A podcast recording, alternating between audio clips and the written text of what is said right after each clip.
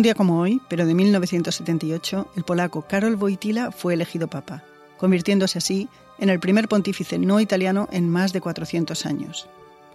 Los cardenales llegaron a este histórico nombramiento en apenas dos días, incentivados para actuar con celeridad por las incomodidades espartanas del alojamiento, del que no podían salir hasta alcanzar un acuerdo. Hola, soy Ana Nieto y esto es Calendario de Historias, una producción de Audire Podcast cuya misión es recordar el pasado, indagar en algunos de sus momentos y personajes históricos y buscar qué nos queda de ello. 1978 fue un año con tres papas. Pablo VI, que falleció en agosto de ese año, Juan Pablo I, que falleció inesperadamente en septiembre, 33 días después de su elección, y Karol Wojtyla, elegido en octubre y que pasaría a la historia con el nombre de Juan Pablo II. La muerte repentina de Juan Pablo I obligaba a los cardenales de la Iglesia Católica a reunirse en cónclave y elegir papa por segunda vez en apenas dos meses. Con este fin, el 14 de octubre la capilla sixtina se selló y los cardenales menores de 80 años, que son los únicos que pueden votar, quedaron encerrados en el palacio episcopal.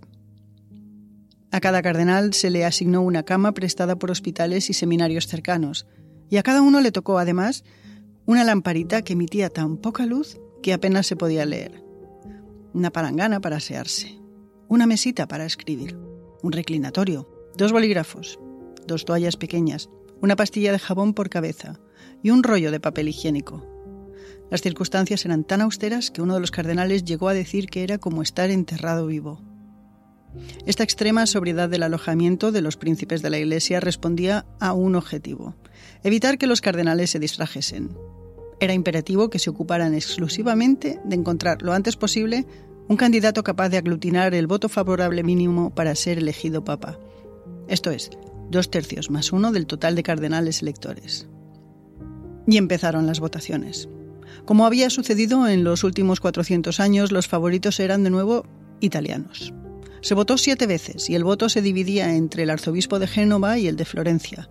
Hubo un impasse y finalmente el arzobispo de Viena propuso a un joven cardenal polaco de 58 años como candidato de consenso.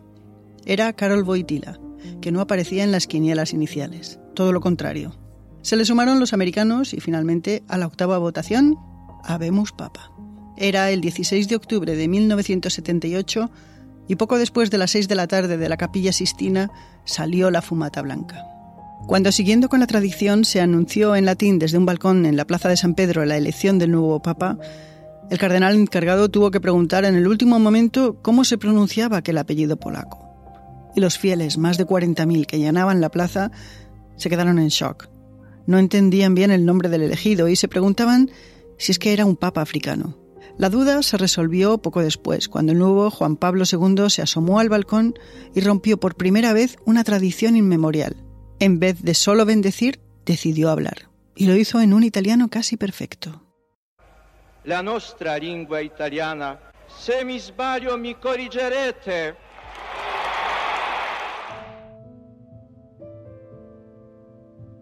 Juan Pablo II fue papa durante 26 años, hasta su fallecimiento en 2005.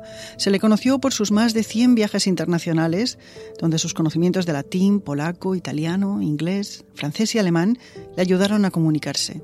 Su recuerdo también está unido al atentado que sufrió a manos del turco Ali Gakka, que les disparó en la mismísima plaza de San Pedro.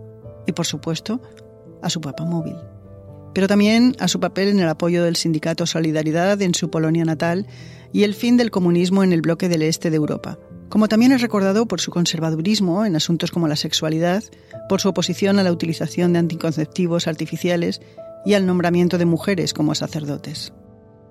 Pero uno de los legados que más perdurará en el tiempo es la mejora de relaciones con otras religiones una herencia idónea para una persona que de joven, durante la ocupación de la Alemania nazi de su país, salvó la vida de judíos exponiendo la suya propia.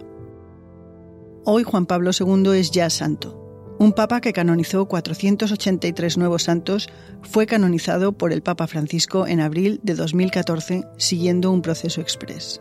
Después de Juan Pablo II, el primer papa no italiano en 455 años, se eligieron dos nuevos pontífices, ambos no italianos, Primero el alemán Joseph Ratzinger, conocido como Benedicto XVI, y luego el argentino Jorge Bergoglio, el Papa Francisco.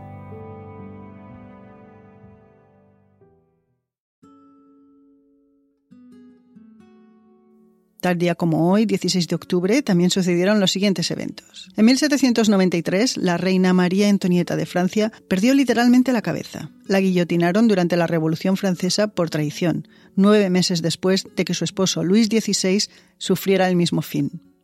En 1934, Mao Zedong inició la larga marcha, seguido por 86.000 camaradas. Quince años más tarde declararía el nacimiento de la República Popular de China y el triunfo del comunismo y en España, en 1969, se creó el Parque Nacional de Doñana, uno de los más emblemáticos de la red nacional y que se extiende por las provincias de Sevilla, Huelva y Cádiz. Significó el triunfo del ecologismo para unos terrenos que era necesario transformar por ser foco de malaria. La primera idea fue transformarlos en una plantación de árboles que pudieran dar rendimiento económico, pinos y eucaliptos. Sin embargo, a ello se oponían jóvenes conocedores del ecosistema de Doñana, y nadie se opuso más que José Antonio Valverde, quien a través de la Unión Internacional para la Conservación de la Naturaleza contactó con el rey de Holanda, un conocido defensor del medio ambiente. Y el rey le hizo el favor de enviar una carta a Franco, redactada por el propio Valverde, sobre por qué Doñana no podía convertirse en una plantación. Y ese fue el inicio de la creación de Doñana. Por su palacio han pasado presidentes como Felipe González, Mikhail Gorbachev, reyes y nobles. Y un gran pintor, Francisco de Goya, invitado por la duquesa de Alba. Cuenta la leyenda que fue allí donde pintó sus dos majas, la vestida y la desnuda. Para los que están interesados en saber qué sucedió en 1978, en el año en el que Juan Pablo II fue elegido papa, destacamos lo siguiente. En Estados Unidos, los gobiernos de Egipto e Israel firmaron los acuerdos de paz de Camp David. En Nicaragua, los revolucionarios sandinistas tomaron el Palacio Presidencial de Managua en España, 1978 es el año en el que se aprueba la Constitución vigente y que significa la vuelta a la democracia después de cuatro décadas. También es el año del terrible accidente de los alfaques, en Tarragona. Un camión cargado con propileno estalló, carbonizando al instante a decenas de turistas que se encontraban en un camping pegado a la carretera y haciendo deflagar las bombonas de butano y los depósitos de los coches cercanos. En total fallecieron 215 personas. Es a día de hoy el peor accidente de tráfico de la historia de España. 1978 también fue el año del Mundial de Fútbol que ganó Argentina en su propio país y fue el año de los estrenos de las super taquilleras Superman y Gris. En la televisión se estrenó la telenovela Dallas. Para terminar les dejamos con una cita no de Juan Pablo II, sino del Papa Francisco, el actual. Los sacerdotes son como los aviones solo son noticia cuando caen. Este episodio ha sido producido por el equipo de Audire Podcast. Esto es Mariluz Rodríguez y quien les habla, Ana Nieto. Mañana será otro día. Volvemos con otro episodio el lunes 19 de octubre.